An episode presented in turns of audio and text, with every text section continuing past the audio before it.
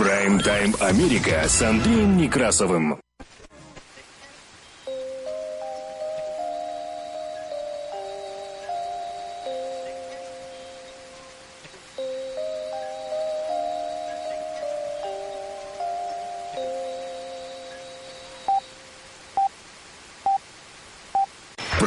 Прайм-тайм Америка с Андреем Некрасовым. Добрый день. Работает служба информации медиацентра. Вас приветствует в студии за пультом и у микрофона Андрей Некрасов. Как обычно, мы открываем выпуск последних известий, краткой сводкой новостей этого часа. Оставайтесь с нами.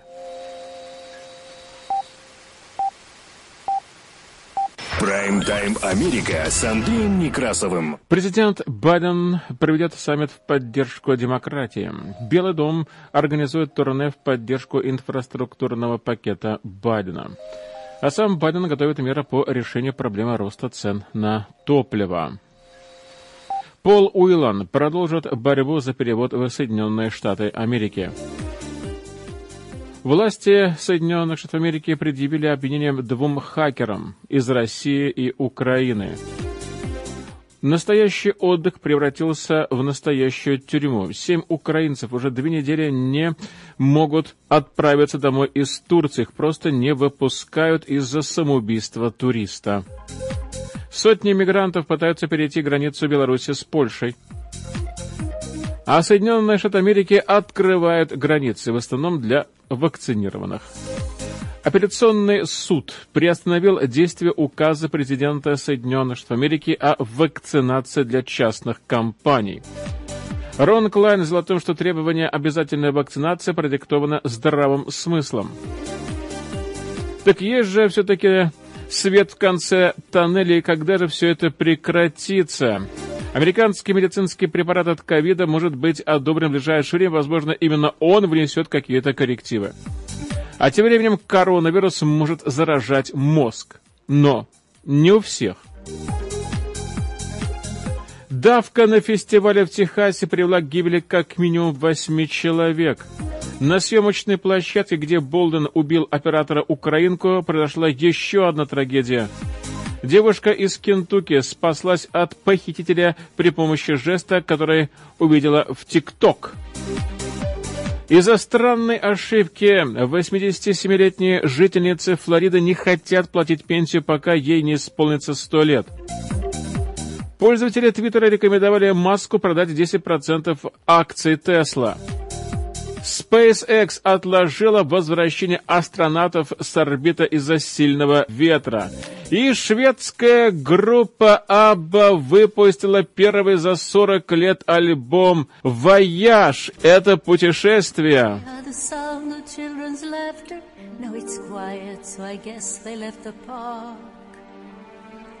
This wooden bench is getting harder by the hour. The sun is going down, it's getting dark. I realize I'm cold. The rain begins to pour as I watch the windows on the second floor. The lights are on, it's time to go. It's time at last to let him know.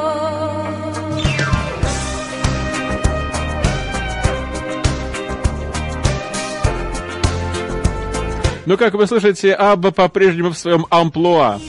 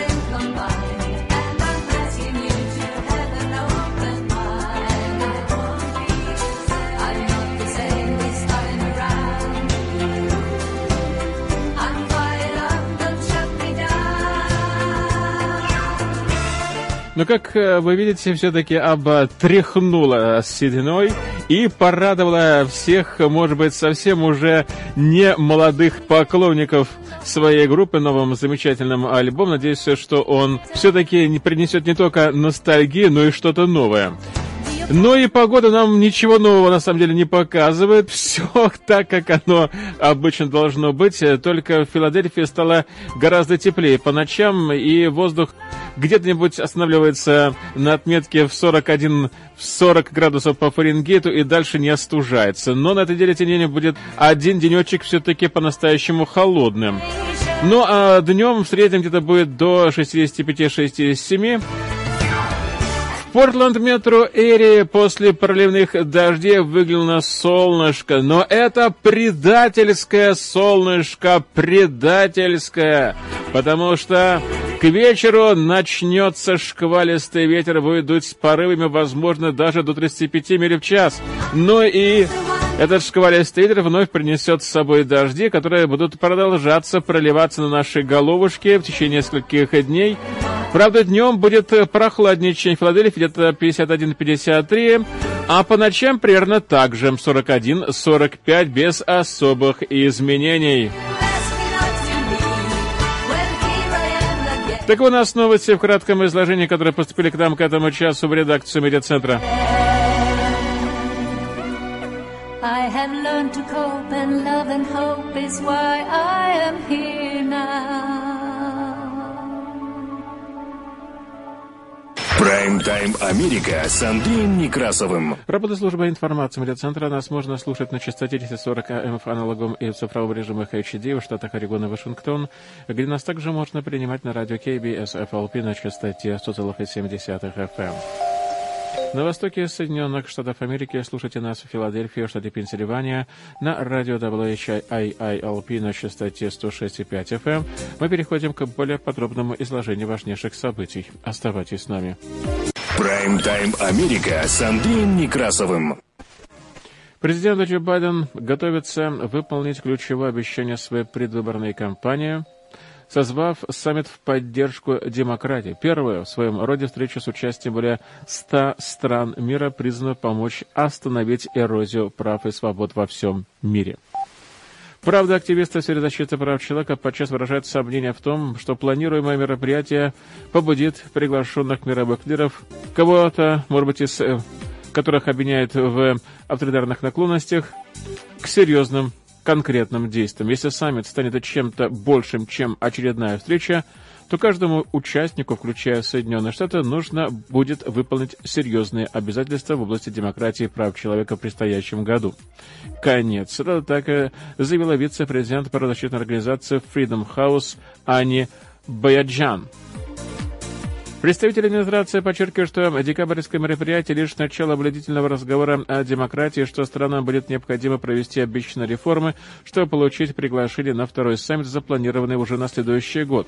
Саммит, который пройдет с 9 по 10 декабря, является проверкой заявления Байдена, сделанное в его первом внешнеполитическом выступлении на посту президента в феврале этого года. Он заявил тогда, что Соединенные Штаты Америки возвращаются к глобальному лидерству, чтобы противостоять авторитарным силам во главе с Китаем и Россией. Предварительный список приглашенных, о которых первым сообщило издание «Политика», и которое подтвердил информированный источник, показывает, что в саммите примут участие как зрелые демократии, такие как Франция и Швеция, так и, например, Филиппины и Польша, где, согласно заявлениям правозащитников, демократия находится под явной угрозой. И некоторые азиатские союзники Соединенных Штатов, в частности Япония и Южная Корея, были приглашены на этот саммит, в то время как другие, например, Таиланд и Вьетнам, приглашения так и не получили. Ближний Восток представлен довольно скромно. Среди многих приглашенных стран оказались Израиль и Ирак, в то время как такие важные союзники Соединенных Штатов, как Египет и Турция, почему-то не были приглашены. Правозащитные организации высоко оценили обещание Байдена вновь сделать продвижение прав и свобод приоритетным направлением внешней политики, но они также при этом заявили, что направление приглашений странам с проблематичным положением дел в сфере прав человека вызывает серьезные сомнения в авторитетности этого мероприятия, хотя при этом и свидетельствует о том, что администрация стремится к балансу между защитой интересов национальной безопасности, таких как противодействием Китаю, и идеалом демократии. Высокопоставленный представитель администрации, участвовавший в планировании саммита, заявил агентству Редрес, что приглашения были направлены странам с различным опытом демократии из всех регионов мира.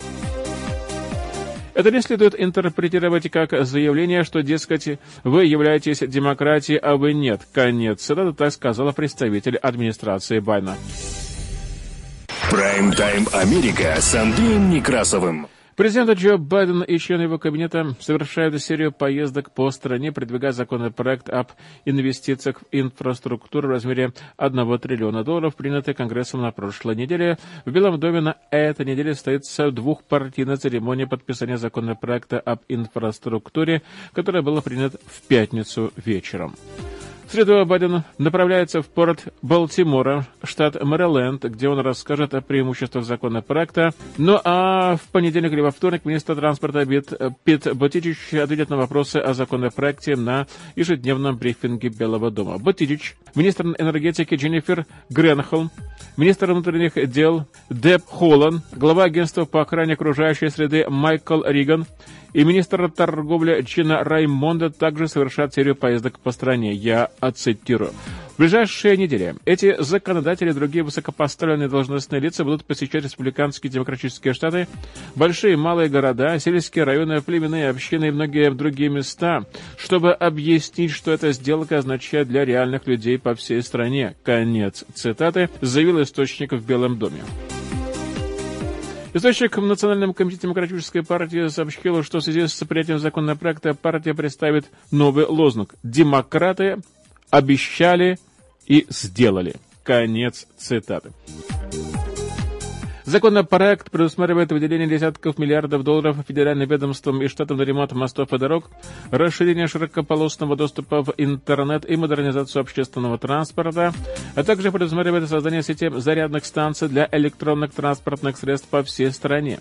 Белый также планирует опубликовать заявление в афроамериканских и испаноязычных СМИ и совместные мероприятия с профсоюзом, бизнес-ассоциациями и общественными деятелями. Кроме того, будет проведена кампания в соцсетях. Источник в Национальном комитете Демократической партии отметил, что хотя принятие законопроекта об инфраструктуре является важной вехой, теперь демократам необходимо принять еще один план Байдена, предусматривающий социальные и климатические инициативы на сумму в 1,75 триллиона долларов. Прайм-тайм Америка с Андреем Некрасовым. Президент Джо Байден может на этой неделе принять меры по решению проблемы резкого роста цены на бензин. Так заявила сегодня министр энергетики Дженнифер Гренхолм.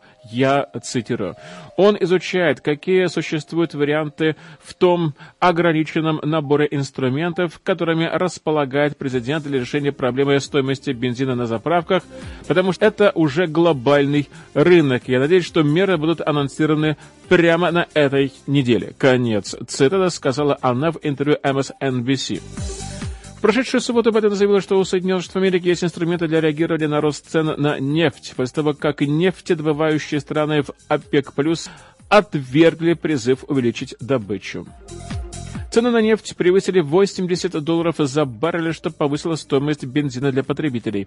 Хотя недавно принятые законы об инфраструктуре включают в себя широкий спектр мер, направленных на сокращение потребления нефти и других ископаемых видов топлива в долгосрочной перспективе, Гренхольм пояснил, что сейчас президент призывает к увеличению добычи, чтобы население не пострадало от роста цен на энергоносители. Она отметила, что ОПЕК контролирует подавляющее большинство мировых поставок нефти, а Байден хочет хочет, чтобы все производители увеличили поставки. Президент может санкционировать продажу запасов из стратегического нефтяного резерва Соединенных Штатов Америки, который хранится в природных подземных хранилищах на побережьях Техаса и Луизианы. Прайм-тайм Америка с Андреем Некрасовым. Работает служба информации медиацентра. Мы продолжаем выпуск последних известий. Переходим к международным новостям. Оставайтесь с нами. Бывший американский морской пехотинец Пол Уиллан, находящийся в российской тюрьме по обвинению в шпионаже, продолжит борьбу за перевод в Соединенные Штаты Америки, несмотря на то, что его апелляция была отвергнута. Об этом заявил адвокат Уиллана, и слова адвоката приводит российское информационное агентство «Интерфакс». Напомню, что Уиллан, имеющий паспорта Соединенных Штатов Америки, Великобритании, Канады и Ирландии, был в прошлом году приговорен к 16 годам тюремного заключения. Он отвергает предъявленное ему обвинение в шпионаже и заявляет, что стал жертвой спецоперации. Соединенные Штаты требуют немедленного освобождения Уиллана. Уиллан обжаловал отказ областного суда в рассмотрении его дела о переводе его в Соединенные Штаты Америки, однако апелляционный суд в Нижнем Новгороде поддержал первоначальное решение. Накануне судебного заседания один из адвокатов Илона Владимир Жеребенков заявил, что переговоры между Вашингтоном и Москвой об освобождении его подзащитного более не ведутся вообще, и что команда адвоката будет продолжать по другим каналам добиваться перевода Уиллана в Соединенные Штаты Америки. По словам Жеребенкова, согласно имеющейся у него информации, переговоры о возможном обмене Уиллана, его возможной экстрадиции или помилования приостановлены полностью. Вместе с тем адвокат отметил, что экстрадиция Уиллана маловероятна без признания вынесенного российскими властями приговора американской стороной.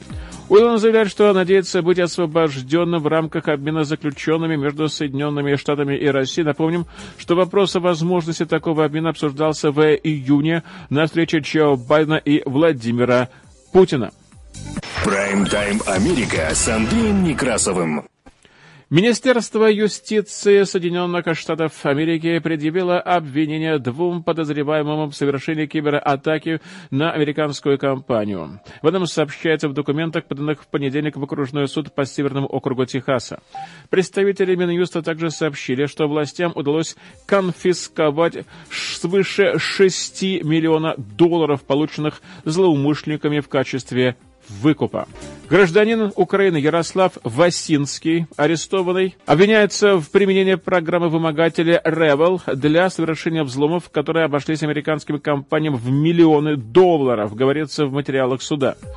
Как рассказал журналистам глава Минюста Мерик Гарланд, в прошлом месяце Васинского арестовали в Польше, теперь Соединенные Штаты Америки добиваются его экстрадиции. Во время длинных выходных по случаю Дня независимости Васинский осуществил атаку с использованием программы «Вымогатель» на базирующуюся во Флориде фирму по разработке программного обеспечения «Касsia». И в результате вредоносное программное обеспечение заразило до 1500 предприятий по всему миру. Конец. Это так и говорится в обвинительном заключении. Васинский и другой предполагаемый член группировки «Ревел», гражданин России Евгений Полянин, обвиняются в заговоре с целью совершения мошенничества и в заговоре с целью отмывания денег. Министерство финансов также заявило, что в отношении Васинского и Полянина вводятся санкции за их участие в кибератаках, а также за использование виртуальной валюты под названием «Чатекс» в целях проведения финансовых транзакций для участников атак с использованием программ вымогателей. Конец цитаты. По словам Минфина, двое злоумышленников получили выкупы на сумму более 200 миллионов долларов в биткоинах и Монеро. Также сообщается, что в расследовании сыграли важную роль власти Латвии и Эстонии. 22-летний Васинский содержится по страже в Польше, пока решается вопрос о его экстрадиции в Соединенные Штаты Америки. 28-летний Полянин остается по-прежнему на свободе. В обвинительном заключении в отношении украинского хакера говорится, что он и его сообщники начали развертывать хакерское программное обеспечение примерно в апреле 2019 года и регулярно обновляли и его улучшали. Хакеры также обвиняют в отмывании денег, полученных с помощью хакерской схемы. Ранее, в понедельник, Европол сообщил, что 4 ноября румынские власти арестовали двух лиц, подозреваемых в кибератаках с использованием вируса-вымогателя Ревел. Февраля правоохранительные органы арестовали еще трех лиц, связанных с Ревел. В пятницу Европол заявил, что в Украине и в Швейцарии были проведены рейды с целью поимки 12 подозреваемых в организации атак с использованием программ вымогателей в 71 стране. Прайм-тайм Америка с Андреем Некрасовым. Отдых превратился в настоящую тюрьму. Семь украинцев уже две недели не могут покинуть Турцию, их просто не выпускают из-за самоубийства туриста. Трагедия случилась во время похода в горы. Из-за самоубийства украинцы застряли напрочь в Турции. И семь украинских туристов уже несколько недель просто не могут покинуть Турцию после того, как один из участников их группы совершил самоубийство.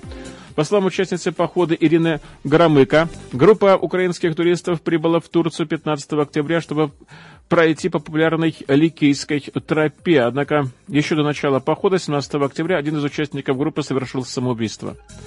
Более 12 часов продолжались допросы участников группы, и после этого суд запретил семи украинцам покидать Турцию до завершения судебной медицинской экспертизы. Позже они выяснили, что являются не свидетелями по этому делу, а даже подозреваемыми, так и говорит Ирина. Члены группы не могут уехать в Украину, на всем экономят, у них заканчиваются деньги, а некоторые могут уже даже потерять работу в своей стране. Нам никто не говорил конкретную дату. Может неделю, а может месяц. В субботу я сделала сообщение в Фейсбуке, чтобы хоть как-то повлиять на ситуацию и ускорить ее. Конец цитаты, так говорит Ирина Громыко. Представитель МИДа Украины Олег Николенко подтвердил информацию о застрявших напрочь в Турции украинцах и отметил, что дипломаты работают, чтобы ускорить возвращение украинских граждан домой. Ирина Громыко сообщила, что трагедия произошла на пляже возле Олюдезина. Один из участников группы находился в сложном психологическом состоянии, бодрствовал, постоянно звонил друзьям и родственникам. Другие туристы не заметили сначала это, когда они выезжали, но потом они заметили по прибытию в Турцию, старались не упускать его из виду. Но вот в один такой момент мужчина отделился от группы и воткнул себе нож в сонную артерию. Еще живым его забрали в турецкую больницу, где он позже скончался. Был русскоязычный свидетель трагедии.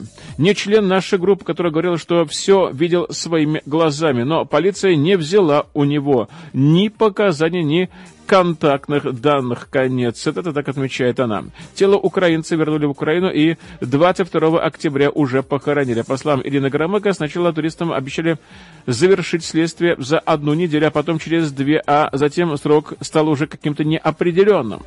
В украинское консульство они обратились на следующий день после суда, как советовали турецкие правоохранительные органы. Те сказали узнавать ход дела через запрос страны украинского консула консульстве нам ничего не помогли, только посоветовали адвоката, который живет в другом городе, и только для того, чтобы приехать в Фетхи, где расположен суд. За это адвокат просила 250 долларов, то есть просто на дорогу, так говорит Ирина Громыко. По словам, последние три недели туристам помогали участники группы украинцев в Фетхи. Они попытались помочь с переводом и узнать о ходе дела через знакомых для турецких правоохранительных органов. 26 октября туристы не смогли вернуться в Украину, как это было запланировано, из-за того, что не могут покинуть страну во время проведения следствия. Только вчера, после публикации в Фейсбуке, нам позвонили из консульства и спросили номер дела.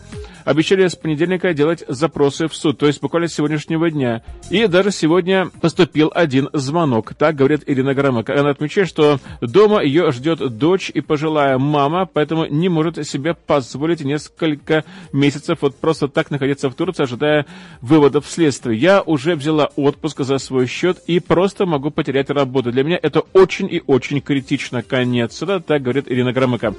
Еще в середине октября после трагедии в консульстве Украины в Анталии сообщили туристам, что не влияют на ситуацию, а следствие ориентировочно продлится две недели. Консул Украины в Анталии Эмир Рустамов заявил, что туристы сами отказались от услуг адвоката. Для ускорения процесса туристам рекомендовали обратиться к услугам адвоката и предложили контакты адвокатов, имеющих значительный опыт помощи гражданам Украины. От руководителя группы был получен ответ, что они самостоятельно контролируют процесс с прокуратурой и адвокатам просто не нужен конец. Цитата так и сообщил он в интервью. Ранее туристы жалуясь на то, что рекомендованный адвокат попросил слишком большой гонорар за свои услуги. В МИДе Украины заверили, что дипломаты контролируют ситуацию. Консулы взаимодействуют с турецкими стражами порядка, которые ведут свое расследование. Они также поддерживают регулярную связь с родственниками погибшего и туристами. Конец. Цитата так и сообщил спикер МИДа Олег Николенко. По его словам, турецкое следствие рассматривает версию самоубийства. В то же время до совершения всех следственных действий, в частности, экспертиза предмета, которым было нанесено ранение, суд временно запретил украинцам покидать территорию Турции. Конец цитаты, так и пояснил дипломат. Консулы уже обратились к турецким партнерам для проведения быстрого и беспристрастного расследования этого дела и предоставляют консультации застрявшим напрочь в Турции украинцам, так отмечает Олег Николенко. Прайм-тайм Америка с Андреем Некрасовым. Сотни людей, как э, сообщается, мигранты стран Ближнего Востока в понедельник пешком пришли на границу Беларуси с Польшей, где в последние дни серьезно обострилась и без того весьма напряженная обстановка. Они пытаются попасть на польскую территорию, и путь им преграждают польские пограничники. Военные белорусские власти сообщили, что большая их часть покинула территорию страны. Власти Польши заявляют, что границу с Польшей они не пересекали. Они публиковали видеозапись, на которой видно, как большой большую группу мигрантов, так и польских военных, которые охраняют рубеж, то есть все на этом видео запечатлены по обе стороны баррикады. По последним сообщениям, на границе в лесном массиве в стороне от официального пограничного перехода начались уже столкновения.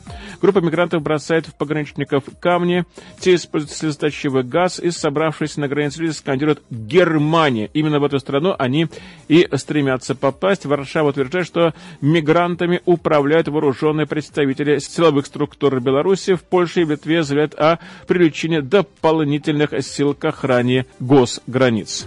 Прайм-тайм Америка с Андреем Некрасовым. А между тем Соединенные Штаты Америки открывают границы, правда, для вакцинированных. Более чем через полтора года после того, как Соединенные Штаты Америки закрыли границы для иностранцев, в понедельник отменяются запреты на поездки из таких стран, как Бразилия, Китай, Индия, ЮАР, Великобритания, а также из большей части государств Европы. Соединенные Штаты Америки разрешат въезд иностранцев, но они должны быть привиты но за некоторыми лишь исключениями. Соединенные Штаты Америки также открывают сухопутные границы с Канадой и Мексикой для вакцинированных. Согласно заявлениям правительства, цель состоит в том, чтобы восстановить нормальный режим поездок при одновременном ограничении распространения COVID-19. При этом все взрослые иностранцы должны пройти полную вакцинацию перед поездкой на рейс. Путешественники должны предъявить отрицательные результаты теста на COVID-19, сделанные не ранее, чем за 72 часа до отбытия в Соединенные Штаты. Вакцинация не обязательна для детей младше 18 лет, но они должны сдать тест на COVID-19. Тест не нужен только малышам в возрасте до 2 лет.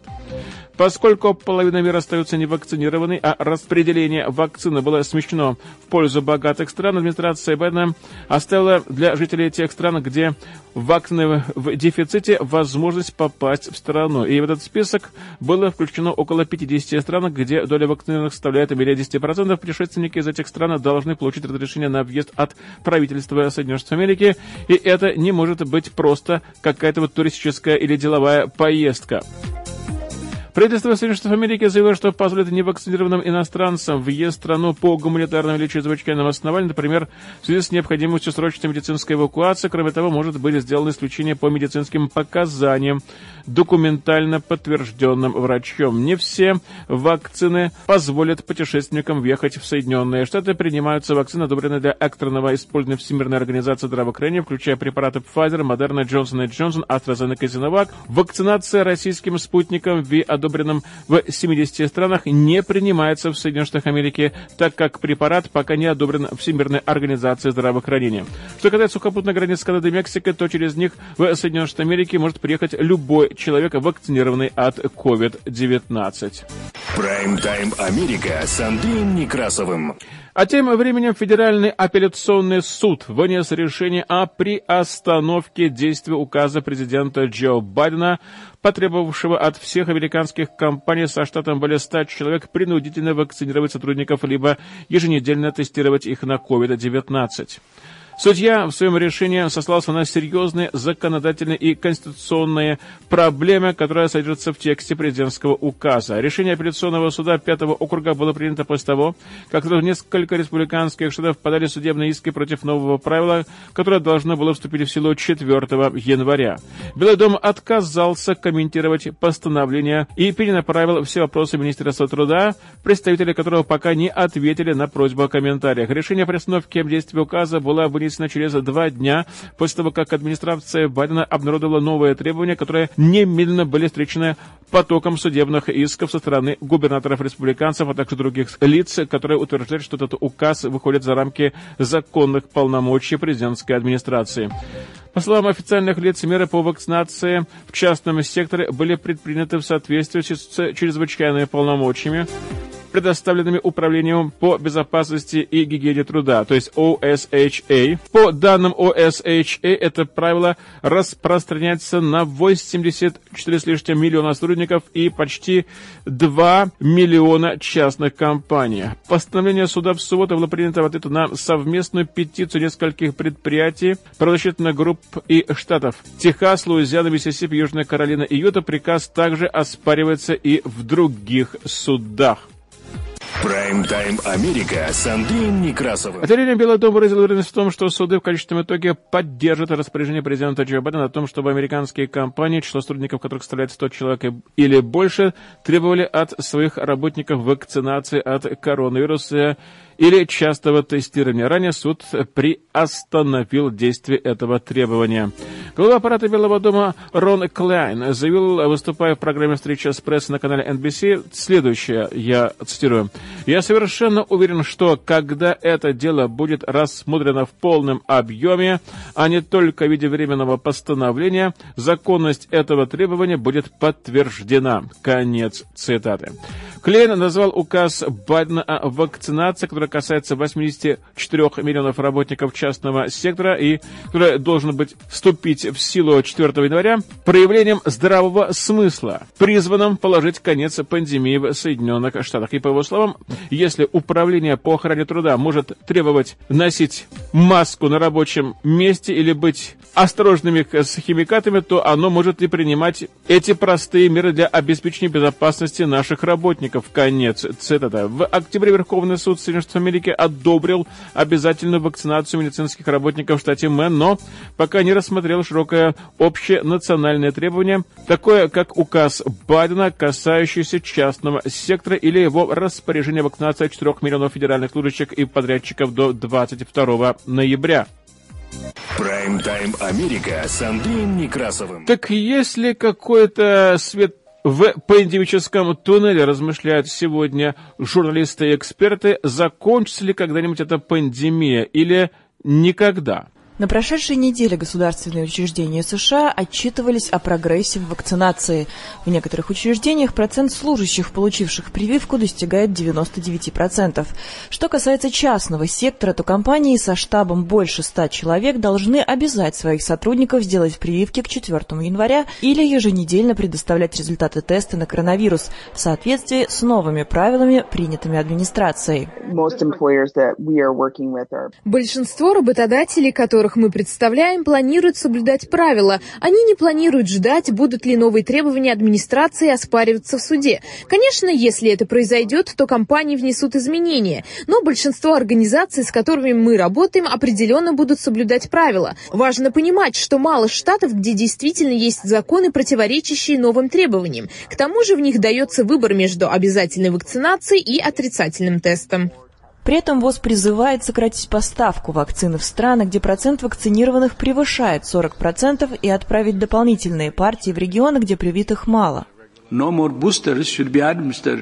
Больше не следует применять бустерные вакцины, за исключением людей с ослабленным иммунитетом. Большинство стран с высоким уровнем вакцинации продолжают игнорировать наш призыв к глобальному мораторию на ревакцинацию – в то время как медицинские работники и уязвимые группы в странах с низким уровнем дохода все еще ждут первой дозы. Мы не сможем положить конец пандемии без прививок. Но вакцины сами по себе не положат конец пандемии. Они не отменяют необходимость соблюдения мер общественного здравоохранения, а дополняют их. Нужно соблюдать дистанцию, избегать людных мест, носить маски, проветривать помещения и мыть руки. Все это по-прежнему критически важные меры. По данным Всемирной организации здравоохранения, эпицентр пандемии сместился в Европу, где за последний месяц число случаев заражения COVID-19 выросло более чем на 50%. В Хорватии в четверг был зафиксирован рекордный ежедневный максимум 6310 новых случаев заболевания и 32 смертельных случая.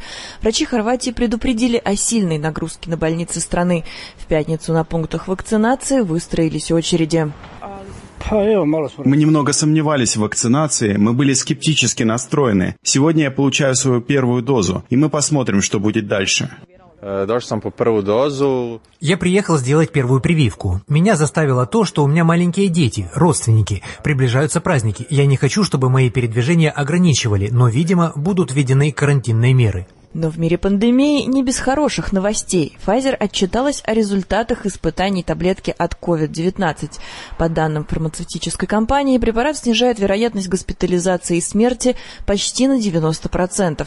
Сейчас Pfizer ждет одобрения от Управления по санитарному надзору за качеством пищевых продуктов и медикаментов США. Таблетки можно будет принимать в домашних условиях. Противовирусный препарат представляет собой лекарство в виде таблеток, которое надо принимать в течение пяти дней. Он подавляет один из критических компонентов вируса SARS-CoV-2, вызывающего COVID-19 и делает невозможным дальнейшее распространение вируса. Если начать принимать таблетки в течение первых трех дней после появления симптомов, то у вас будет защита на 89% от возможной госпитализации и стопроцентная защита от смертельного исхода. И даже если вы начнете принимать лекарства через 5 дней после заражения COVID-19 с симптомами, степень защиты 85%. В России же подходит к концу нерабочая неделя. В шести регионах уже принято решение продлить карантин. В стране уже не первый день более 40 тысяч новых случаев за сутки и более тысячи смертей. Прайм-тайм Америка с Андреем Некрасовым. Длительные симптомы COVID-19 могут указывать на то, что вирус атакует головной мозг. Об этом сообщает NBC. Новое исследование, хотя и считается пока еще предварительно, может пролить свет на то, почему некоторые люди испытывают постоянные неврологические симптомы, такие как, например, мозговой туман. Ранние исследования показывали, что SARS-CoV-2 может легко проникать в мозг через нос человека, внедряясь в клетки мозга, где он скрывается, что может привести к стойким неврологическим симптомам, таким как проблемы с мышлением и памятью. Два новых исследования из Калифорнийского национального исследовательского центра приматов и исследовательского института Ротмана в Торонто предполагают, что вирус напрямую поражает нейроны в головном мозге, потенциально предлагая ключ к разгадке того, почему некоторые люди страдают от ряда симптомов спустя долгое время после их первоначальной инфекции COVID-19. Ни одно из исследований, представленных 3 ноября во время собрания общества нейробиологии, не было рецензировано и ни одно из них не ответило на все вопросы, касающиеся длительного ковида. Но исследования в этом направлении увеличиваются, поскольку ученые по всему миру срочно пытаются узнать больше о загадочной и изнурительной болезни, от которой по оценкам страдает не менее одной трети из более чем 46 миллионов человек, инфицированных в Соединенных Штатах Америки, а также миллионы других людей во всем мире. Сосредоточение внимания на том, как вирус проникает в мозг и влияет на него, может пролить свет на длительный ковид и болезни, которые врачи до сих пор не могли должным образом определить, диагностировать или хоть как-то, но лечить. Мы все еще находимся на той стадии, когда у нее даже нет названия. И это проблема. Конец цитаты, сказал доктор Нир Гольдштейн, директор Центра лечения и восстановления после коронавируса при Национальном еврейском здравоохранении в Денвере. Гольдштейн не участвовал в новом исследовании. Естественный гематоэнцефалический барьер организма обычно хорошо справляется с задержкой таких вещей, как вирусы, до того, как они могут проникнуть в мозг, хотя вирусы все же могут попасть в мозг. SARS-CoV-2 может это делать, как и другие вирусы, такие как вирусный энцефалит и ВИЧ. Когда происходят эти нарушения, иммунные клетки мозга работают, чтобы атаковать захватчика.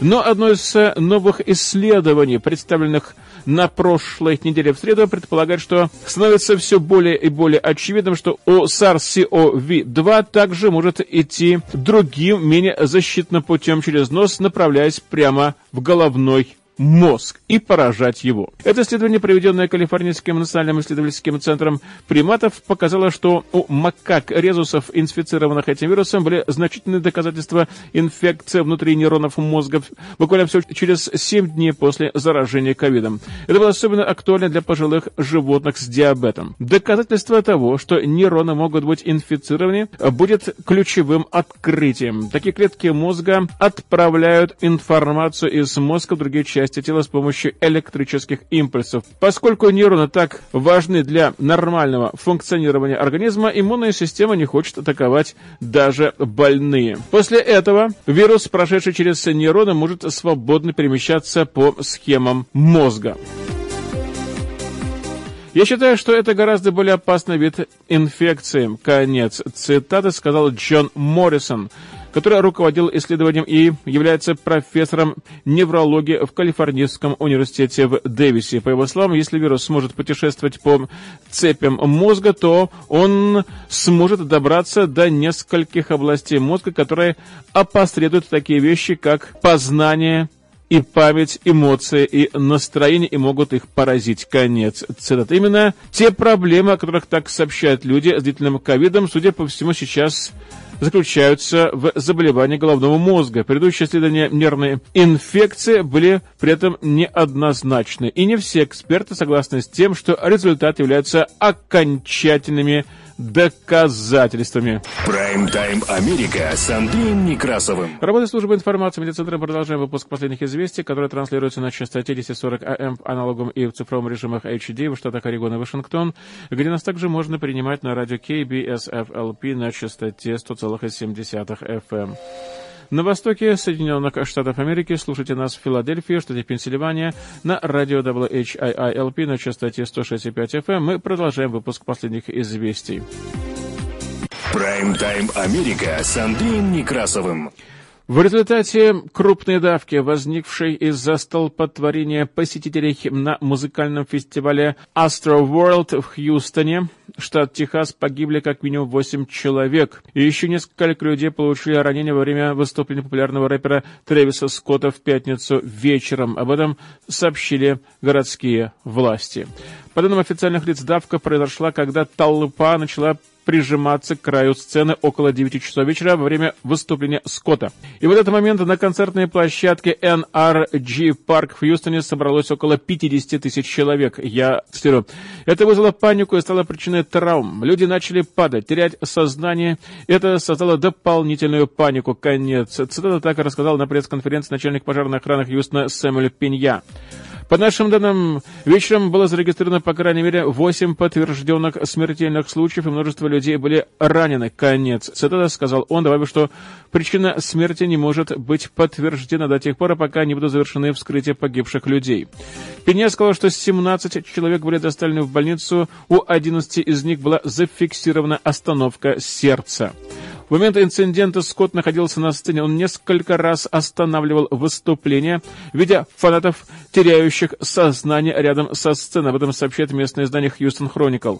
Старший чиновник округа Харрис Лина Идальго заявила, что это была чрезвычайно трагическая ночь. Наши сердца разбиты. Люди ходят на эти мероприятия, чтобы хорошо провести время. Конец цитаты добавила нам. Полиция Хьюстона выясняет причину инцидента и просматривает видеозаписи с места происшествия. И в течение минут у нескольких человек, лежащих на земле, внезапно произошла остановка сердца. Мы уже начали делать искусственное дыхание и выносить оттуда людей. Конец цитаты так рассказывал начальник полиции Ларри Саттер Уайт. Видео, опубликованное в социальных сетях, показывает, как парамедики реанимируют потерявших сознание фанатов в здании концертного холла во время продолжающегося концерта. Организаторы Астро Ворд отменили оставшуюся часть фестиваля, который должен был продолжаться в субботу. Власти заявили, что более 300 человек получили серьезные травмы в течение всего дня, в том числе небольшие ссадины и синяки. Скотт впервые провел в Хьюстоне музыкальный фестиваль Astro World в 2018 году. Прайм-тайм Америка с Андреем Некрасовым. Рабочий, закрывающий съемочную площадку фильма «Болден ржавчина», укушенный ядовитым пауком, может потерять работу, об этом сообщает «Нью-Йорк Пост». Производственный рабочий трагически известного фильма Алекса Болдена «Ржавчина» был укушен ядовитым пауком, когда помогал закрыть съемочную площадку после роковой случайной стрельбы. Теперь может потерять руку. Оператор света и монтажник трупа Джейсон Миллер был укушен ядовитым коричневым пауком пауком-отшельником, помогая завершить производство фильма после того, как Болден застрелил кинематографиста из Украины Галину Хатчинс 21 октября. На страничке сбора средств Just Giving говорится, что Миллер испытал некроз руки и сепсис в результате укуса паука. Он был госпитализирован и перенес несколько операций, поскольку врачи делают все возможное, чтобы остановить инфекцию, попытаться спасти его руку от ампутации. Конец цитата говорится на страничке. Имеется опасение, что при худших обстоятельствах он просто потеряет руку. Конец цитата говорится на страничке. Болден случайно стрелил кинематографиста Галину Хатчинс и ранее режиссера Джоэла Созу из оружия, которое, как он думал, было разряжено в, в то время. Прайм-тайм Америка с Андреем Некрасовым.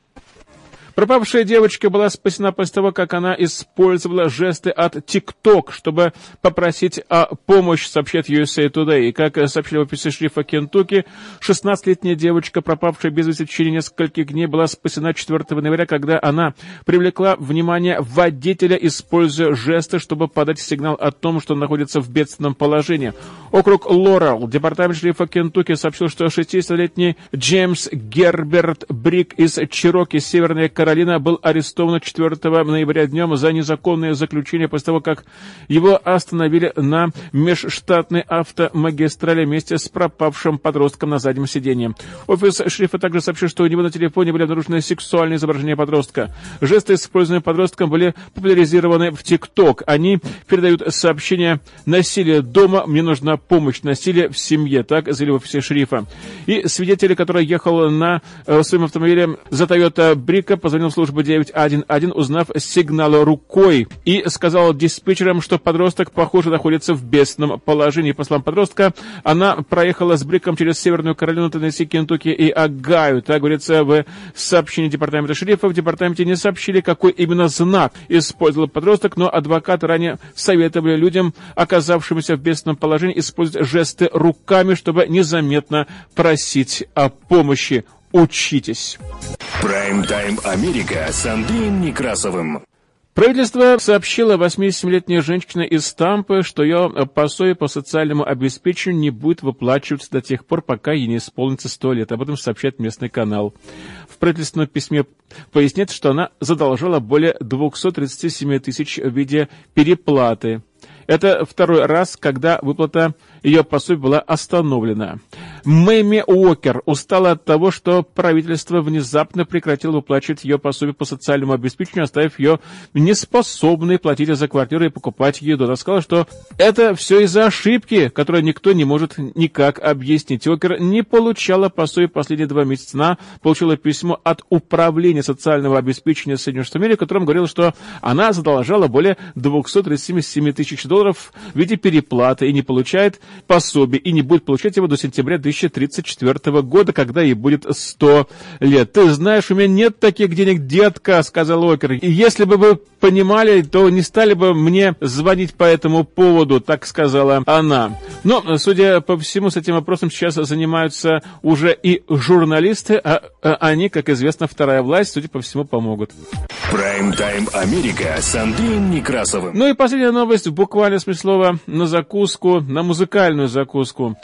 Шведский квартет ABBA выпустил новый альбом под названием «Voyage» или «Путешествие» после 40 лет перерыва. Группа ABBA – это один из самых популярных музыкальных коллективов в истории. Она сообщила о своем возможном воссоединении еще пару лет тому назад, и поклонники очень долго ждали выхода нового альбома группы, но вот все-таки его дождались. Такое у нас новости, которые поступили к нам к этому часу в редакцию медиа-центра. В, в авторском выпуске последних известий новостей. Prime Time Америка была использована информация агентств Ретрес, Associated Press, агентство France Press, NBC Филадельфия, CBS, CBC Нью-Йорк, Fox Oregon, CBC Kent, BBC World Service, Интерфакс, Голос Америки, Эфир Дайджест, Международная служба радиоцентра и медиацентр Slavic Family. Всех вам благ. До новых встреч в эфире. I see it now Through all these years that faith lives on Somehow There was a union Of heart and mind The likes of which are rare and oh so hard to find. Do I have it in me? I believe it is in there. For I know I hear a bittersweet song in the memories we share. I still have faith in you, and I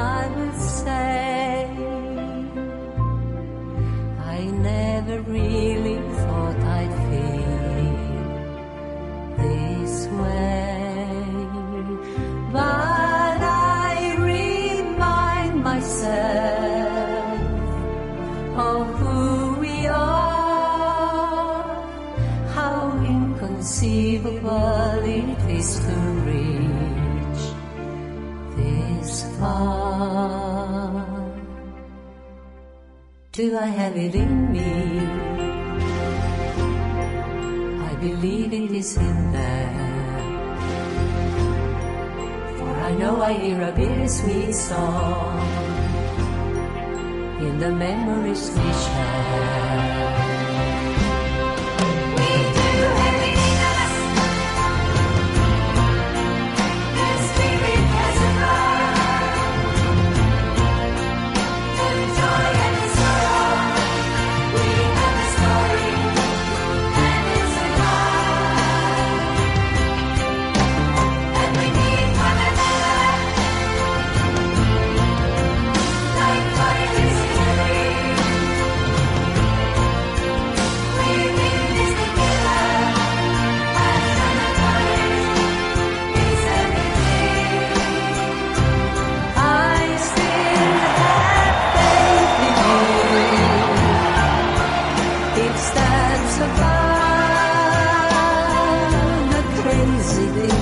Did, down.